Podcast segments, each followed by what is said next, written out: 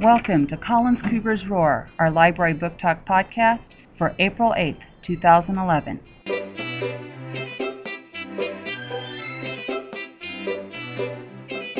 Today, Ivonne from 5E is going to tell us about one of the books out of her favorite series, Skippyjon Jones.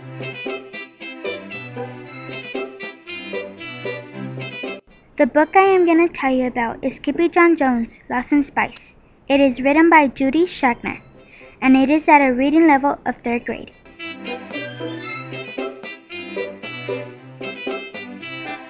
This book is about a Siamese cat who thinks he is a Chihuahua. He goes to Mars, which is made out of red spice. My favorite thing about this book is that he thinks he's a Chihuahua and he goes to a planet made out of red spice and finds a Martian that looks like him. You should read this book because it is a really funny and silly book.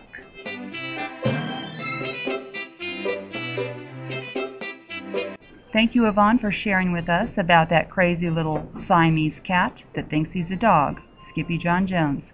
Boys and girls, if you'd like to read this book or one of our other great Collins books, come on by the library and check us out.